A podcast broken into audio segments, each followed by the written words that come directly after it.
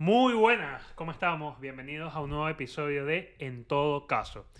Les sorprenderá que ya no usemos la nomenclatura podcast, pero seguimos siendo un podcast y lo que pasa es que estamos haciendo algunos cambios como lo pueden ver el día de hoy, ¿no?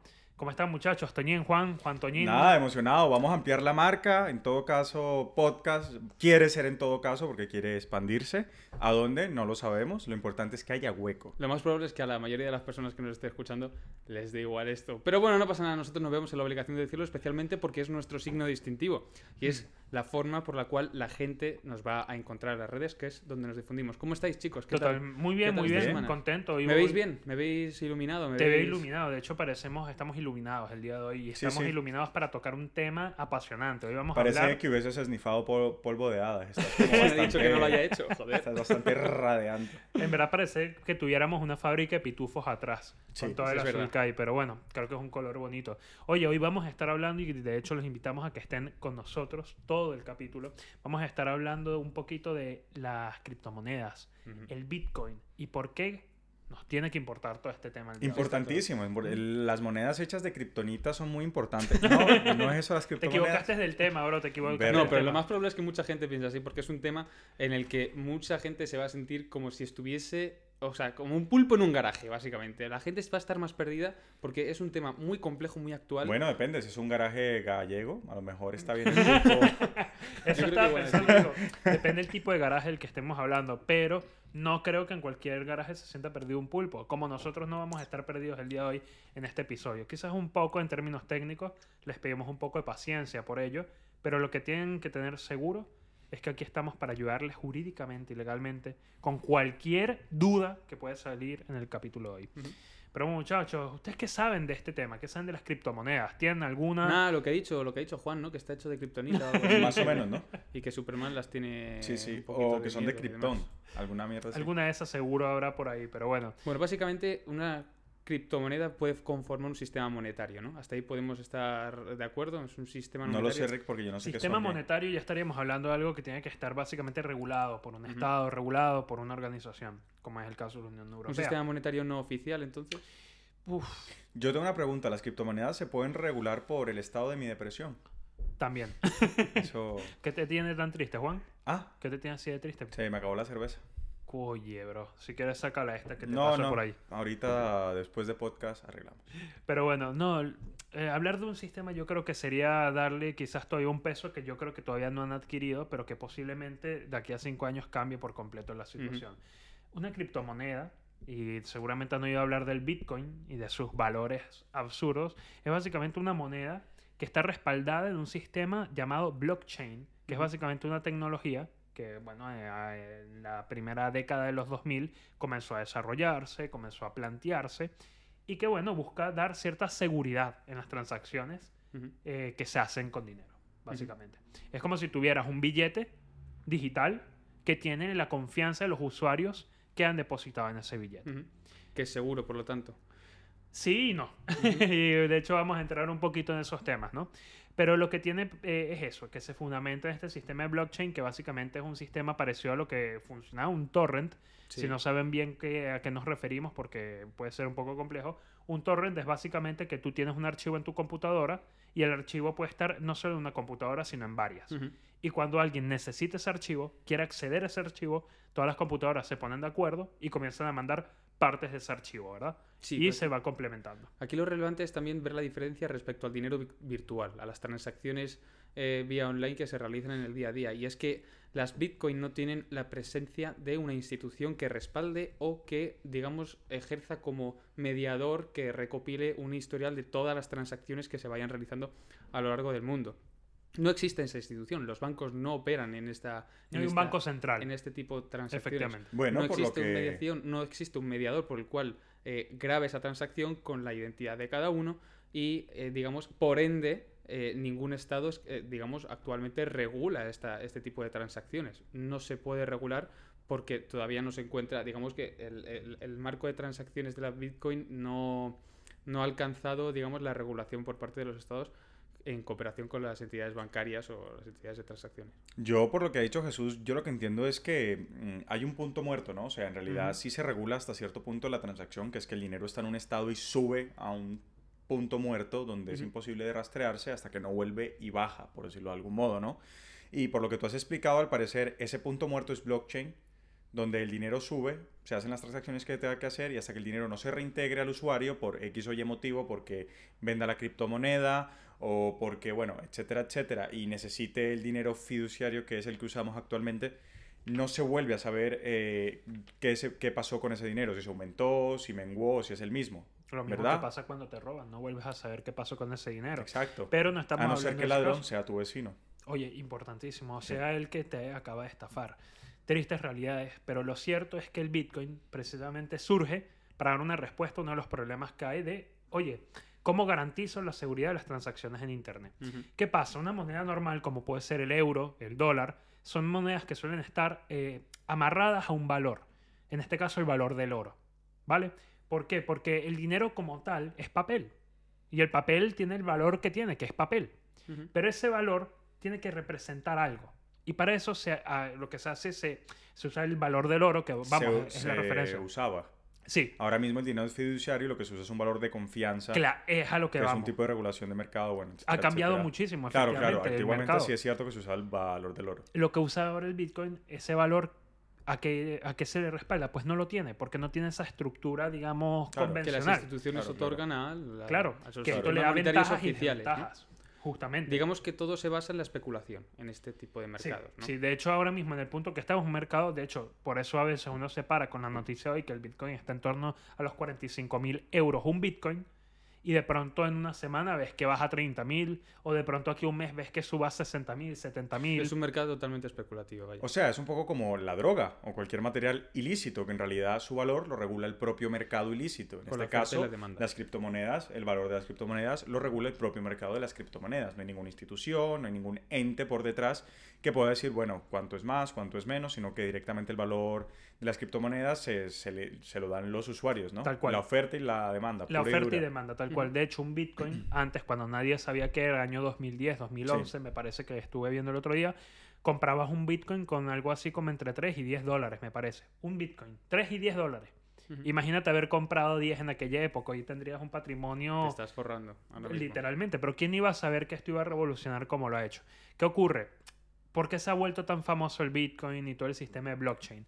Porque al final, en una transacción, tú cuando compras algo por internet con tu tarjeta de crédito, quien avala la operación es un banco. Claro. Es un banco que le da el ok a decirle a una persona que recibe el dinero, oye, mira, dale el producto Claro. porque aquí hay dinero. Es el que te da la confianza de decir, mi dinero no lo estoy dejando en el aire, sino que va el banco y el banco me garantiza que ese dinero va donde yo quiero que vaya, ¿no? Claro, y eso tiene costos. Tiene costos de personal, de gente que esté pendiente de, oye, mira, eh, del Lo que se sistema denominar operativo. intereses actualmente. Sí, parte de los ejemplo. intereses es la ganancia, el margen de ganancia, ganancia, pero hay margen, también los costos de transacción, etcétera. Sí, sí. Todos estos valores que se van sumando. Aquí no.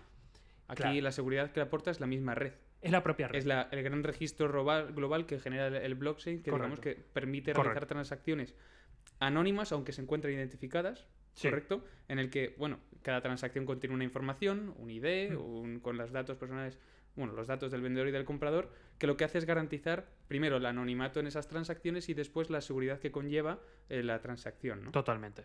Y que te permite mover grandes cantidades de dinero en literalmente pocos clics. Porque usualmente cuando tú vas a desplazar muchas cantidades de dinero bajo la estructura de un banco tradicional, tienes el tema de que el banco tiene que avalarlo. El banco tiene que agarrar y darte el ok, tiene que verificar que haya cierta seguridad.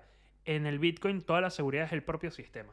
Ujú. Porque, bueno, es, eh, ¿cómo, cómo te imaginas el Bitcoin? Básicamente un, un código desarrollado pensado precisamente para generar una estructura, una red donde todos los computadores o todos los que son parte de esa red llamada blockchain, de hecho blockchain, cadena de bloques, básicamente de ahí viene la noción de red, se comunican al mismo tiempo y esa comunicación es la que permite darle la veracidad a- al Bitcoin como tal. Es decir, y si no me equivoco, estamos hablando de que las criptomonedas se sustentan en una propia red creada por los usuarios. Es decir, cada usuario en su máquina, en su. En ordenador, PC o su, Sí. su dispositivo. tiene eh, el programa, el, el aparataje necesario para que funcione el sistema. Lo que pasa es que a través de este programa o de esta web blockchain se conectan todos los ordenadores para dejar que el flujo de información sea constante, que haya vigilancia por parte de todos los usuarios al mismo tiempo, que los códigos se desencripten y encripten al mismo tiempo. Bueno, una transacción hay un encriptado, después un Sí. desencriptado, etcétera, ¿no? Sí, en ¿O definitiva, son estoy, estoy equivocado. Son los propios usuarios los que Sí. a través de sus PCs o cómo, qué es lo que tiene el PC en concreto. Sí, es una tarjeta gráfica. La tarjeta gráfica. sí. eh, sí, el En definitiva, GPU, es el Sí, PC a través de los usuarios en la red los que, lo que ratifican la veracidad de las transacciones. Es decir, le quitamos el poder a los bancos y se lo damos a los usuarios. Sí, Básicamente. básicamente es Pero eso. esto qué tan peligroso es, porque claro, el banco está sujeto a responsabilidad. Claro. ¿Y los usuarios? Claro, y se preguntarán, ¿qué hacemos hoy en todo caso hablando de este tema? Bueno, es que las implicaciones legales que tiene esto, y no solo legales, en el día a día, son, bueno, absurdas y lo vamos a estar viendo ahora un poquito. No, ¿no? pero ¿qué les explicas? Nosotros hablamos lo que nos da. No, mentira. Por ejemplo, cuando Sa- Satoshi Nakamoto, que fue precisamente el que concebió el, crip- el, eh, Bitcoin como tal y la criptomoneda, ¿cómo es? Satoshi Nakamoto. Con ese nombre me voy a acordar más del Bitcoin que de él. Sí. literalmente.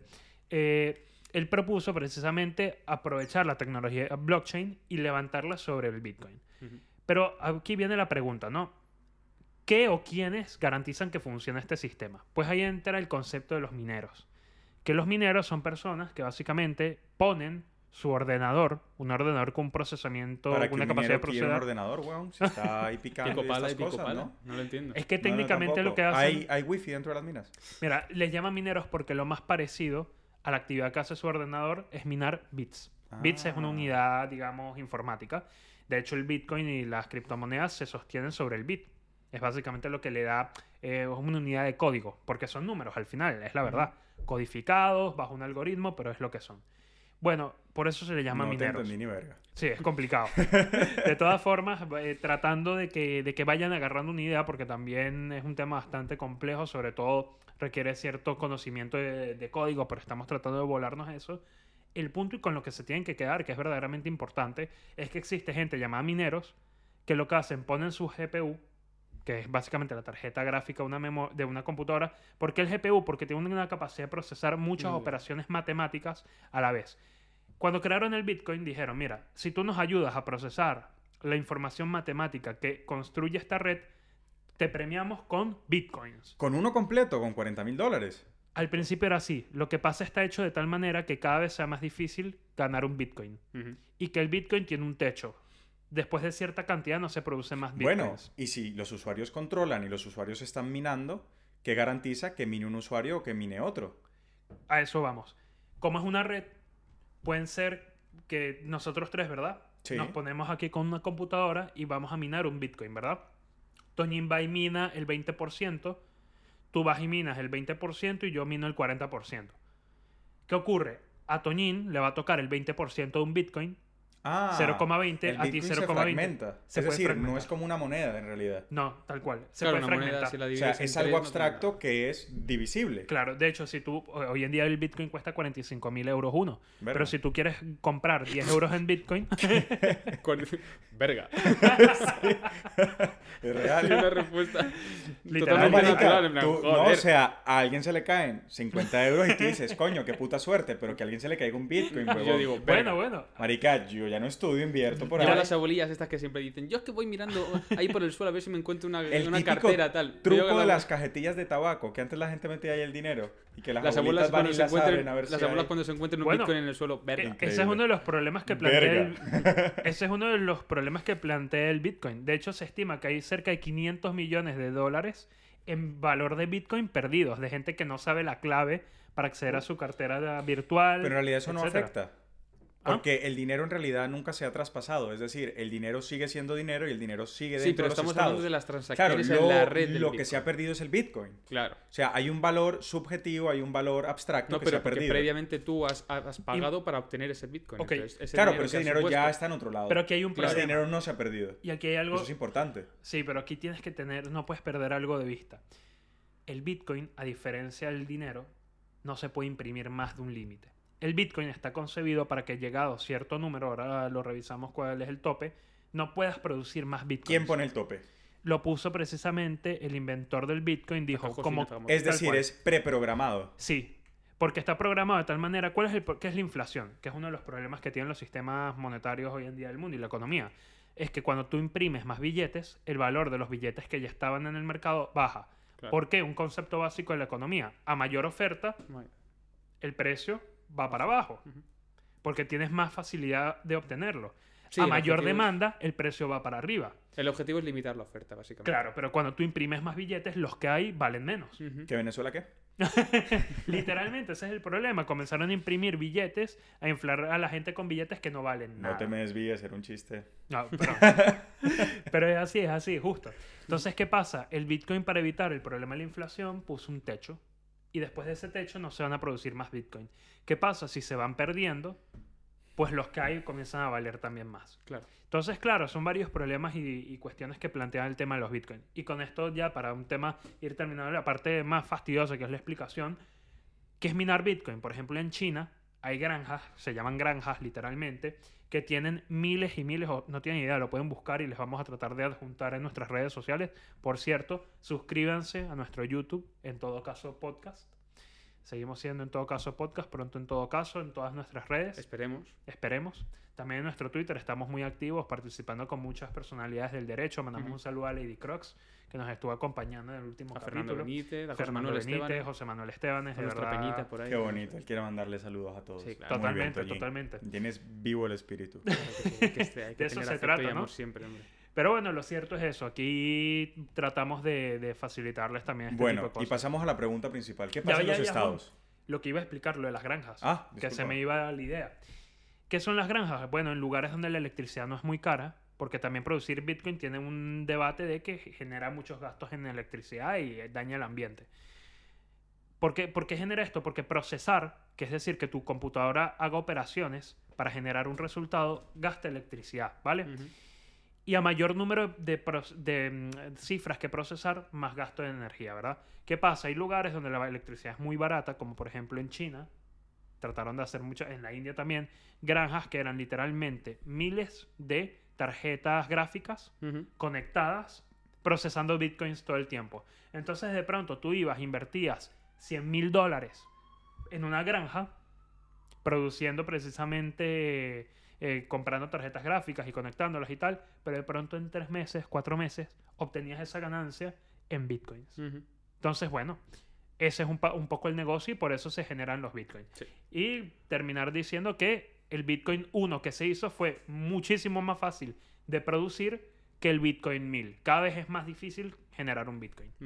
A lo que iba mi pregunta entonces, ¿cómo entran los estados? Porque claro, aquí tenemos un sistema, ¿no? Que funciona a través de blockchain, que es una web aparte, que tiene todo este sistema de, bueno, Sí, no, no es una Los- web, es un algoritmo. Sí, es bueno, un programa. pero los usuarios crean Una dentro de su propio equipo una serie de bloques que Mm. almacenan información, se interconectan con los demás para dar esa garantía que daban Sí. los bancos de que la transacción es real, de que tiene un código único, de que no es replicable, de que no es falso, Sí, sí, sí. Mm. Etcétera, etcétera. Pero entiendo que todo esto tiene una serie de anonimato que impide el, ra- el- rastreo, ¿no? Por eso es que decíamos que llegábamos a un punto muerto con el dinero que se llegaba a invertir. Justo. Entonces, mi pregunta, ¿qué pasa con los estados? ¿Y, cómo, ¿Y qué pasa con la tributación? Y Claro, claro, estado, o sea, claro. Esto, esto es lo importante. Al fin y al cabo, un Estado es- ve cómo se está creando una especie de sistema de transacciones Paralelo, por paralelo, totalmente paralelo, el que Paralelos. todavía no... ¿Las transacciones son para tontos? Ah, no, no, es que... Es que, es que No lo había leído, no lo había escuchado bien. Digo, venga, que me lo explique Juan no puede no lo había evitarlo, escuchado Juan no bien. puede evitarlo. Juan siempre está ahí, mira, estados atento. paralelos y yo, mierda. Juan dice, oye, yo creo que yo creo que debería estar en uno. No, no, pero aquí lo importante es, ¿vi- ¿vieron el gallo que me salió? Parece que fueron las 8 de la mañana. No, por eso- Ay, vale. Por eso es el Alguien no comió escuchar- bien. Para no escuchar sus gallos. En fin. Básicamente, está, el Estado está viendo cómo está viendo una transacción y, y él no está él no está cogiendo nada. Él se está Hay viendo, mambo "Madre y mía, nadie lo invitó El a la mercado fiesta". se está creando un mercado paralelo en el que yo no tengo capacidad de acción y, y yo no estoy tocando nada. Por eso, digamos que los Estados se- seguramente en los próximos años comiencen a regular esta situación, sobre todo a regular tributariamente. Van a tratar de hacerlo. Van a tratar de hacerlo. Hacienda somos algo todos. más exacto y algo más de lo que ya se encuentra regulado porque dentro de lo que cabe digamos que eh, tú cuando eh, inviertes ¿no? capital en una eh, en este en este mercado paralelo tú después sacas rendimiento con una a través de una, una devolución ¿no? y tú sacas un, un- un dinero es decir un valor monetario oficial eh, procedente de una ganancia patrimonial Plata. Sí. plata, Funciona plata. así. y esa plata tributa Sí. pero hasta qué punto vamos a, estar esperando para que todo ese mercado paralelo no tribute en los países donde se encuentran las personas residentes que están op- operando en este mercado Claro. paralelo. Ilústrenos, buen señor. Esto ¿Qué? funciona, mira. Ilústrenos, buen señor. Yo no te ilustro nada.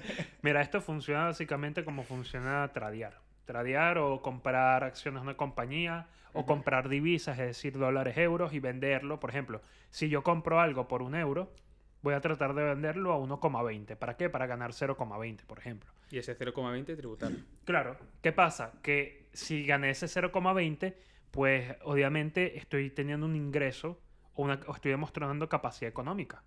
Y al estar demostrando esa capacidad económica, pues Clásico. viene la hacienda, que siempre está detrás de todos. Cuidado, solo diré cuidado. Sí, literal. Yo a veces volteo y digo, Literalmente. que tengo que pagar ahora por esto, tal. Es que está de- detrás de todo. Y claro, y dice, oye, muy bonito, ganaste dinero, pero yo quiero mi parte de eso. De hecho, a Hacienda le llaman el socio invisible. Hay que poner en O contexto la sea, son como una mafia.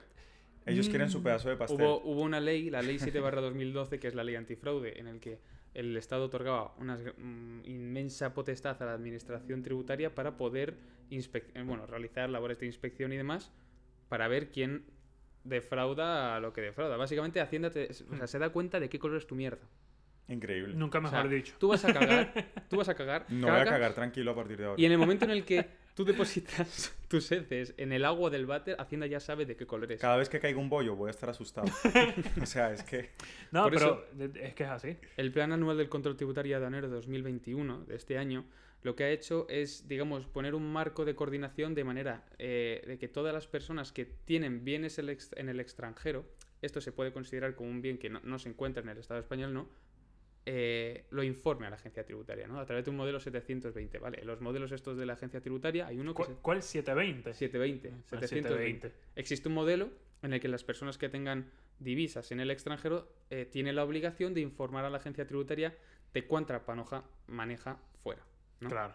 Dentro de esa panoja debe encontrarse todo el valor que le atribuye a las Ah, Hay alguien criptomonedas. famoso que se llama Isabel Panoja, ¿no? Sí, Es Panoja. Baila y canta. Canta bitcoins. Lo cierto que, oye, seguro en un futuro le van a pagar en bitcoins. Creo que Toñino iba con un poquito de retraso, sí, ¿no? sí, Está como... Cuando edite esto va a parecer que llega tarde. Es que yo- Tiene lag, tiene lag. huevón. Es que me imagino a la pantoja, pero con cara de. Va a deformada, 10 frames por, por segundo. La panoja. Pero bueno, es que es eso. O sea, y el tema... Saludo a Isabel Panoja. Saludo, un brindis para la panoja, coño. Lo cierto es que estamos en un punto en el que va a pasar desde mi punto de vista lo mismo que con las redes sociales. Que los estados les superó por completo el tema. O lo mismo que pueden ver en nuestro capítulo que hablamos de las Big Tech, cómo también le superaron al estado. Sí, sí. Y con esto el Bitcoin, que el Bitcoin es una criptomoneda, hay muchas más. De hecho, ahora comentamos un par más que son interesantes. Pero está pasando lo mismo. A mí me parece que, que sí, que hay que regular y hay que tener cuidado. Pero el valor del Bitcoin es precisamente que no está regulado por el Estado.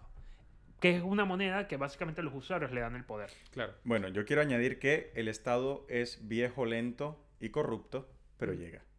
Es decir, aunque no regule ahora, regulará, Hmm. que es lo que está pasando ahora con las Big Tech. Si hay dinero, van Para a regular empezar- Sí, así, sí. mira. Ya he empezado Y- diciendo que la gente que tenga bitcoins que, la- que lo informe a la agencia tributaria. Hmm. Porque si en un futuro esos bitcoins se transforman en una ganancia patrimonial, Sí. si tú has apostado 10 euros en bitcoin y re- resulta que tú obtienes 10.000 euros, esos 10.000 euros se tienen que tributar en el estado donde tú. eh, Totalmente. No, resides. aparte que es una cosa que ya pasa.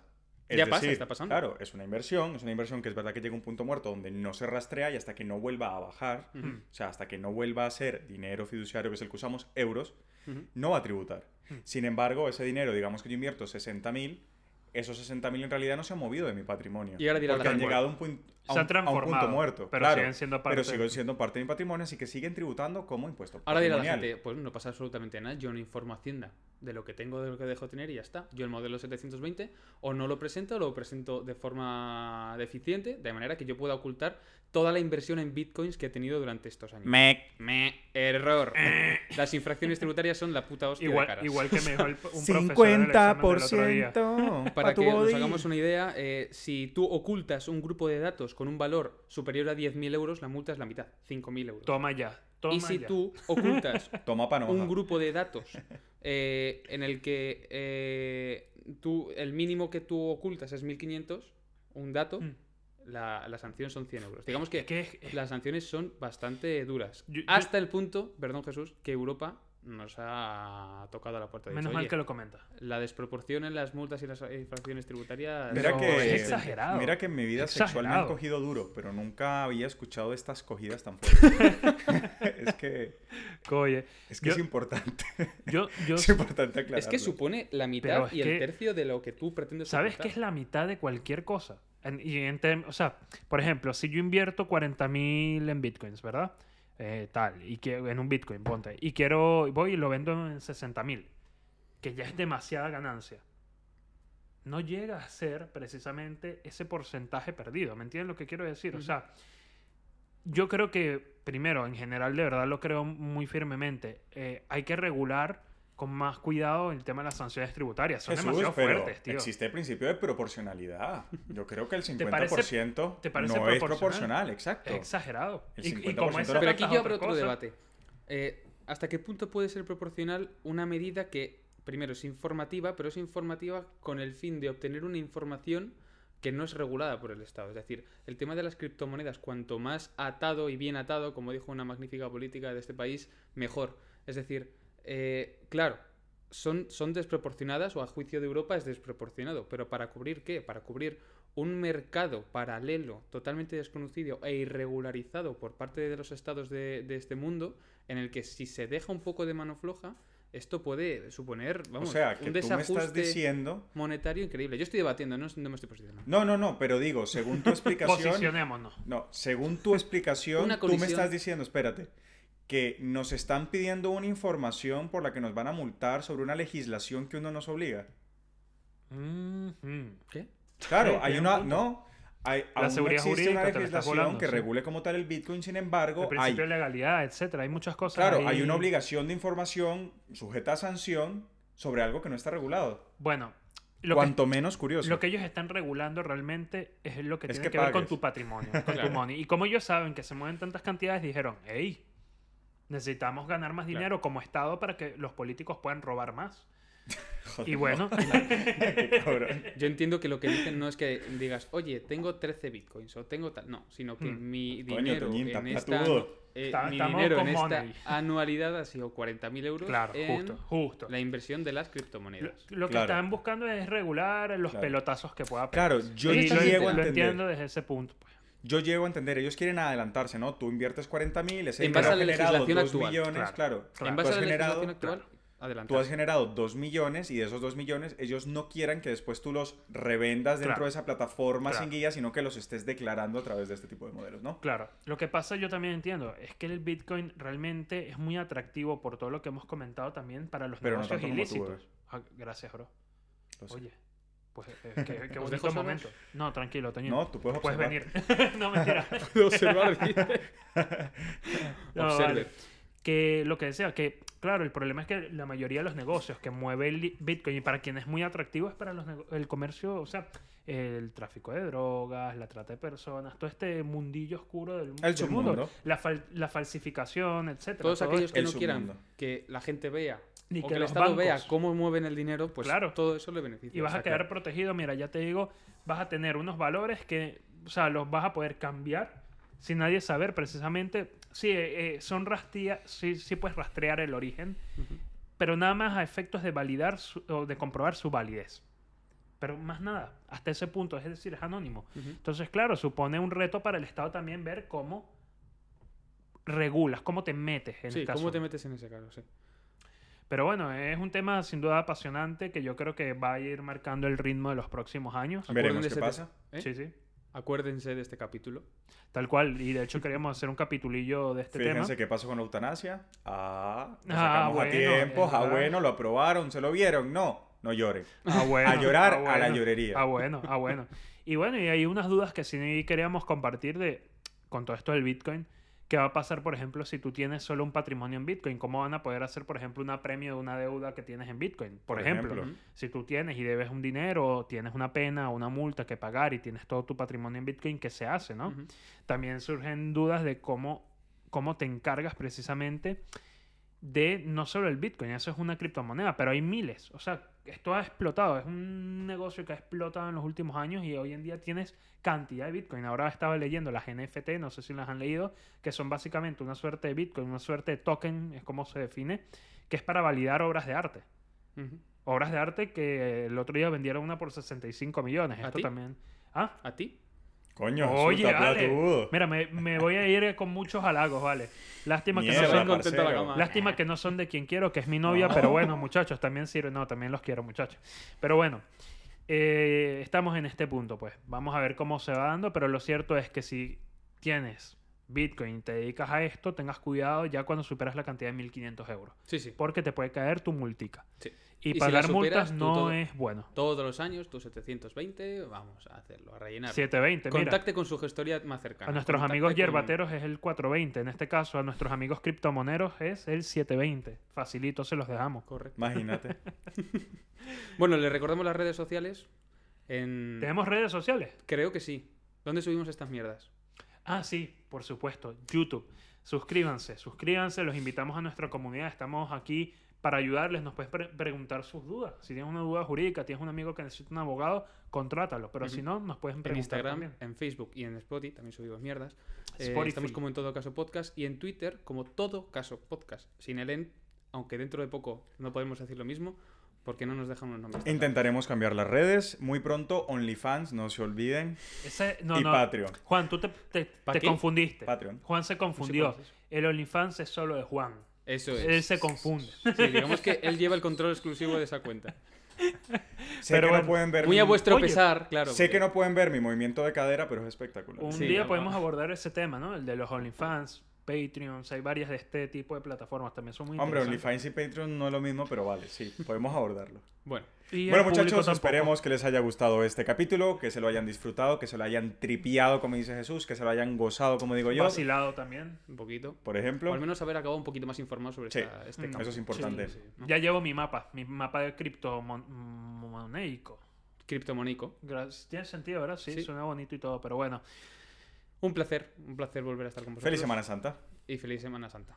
Chao, chao. chao, chao. Cuídense.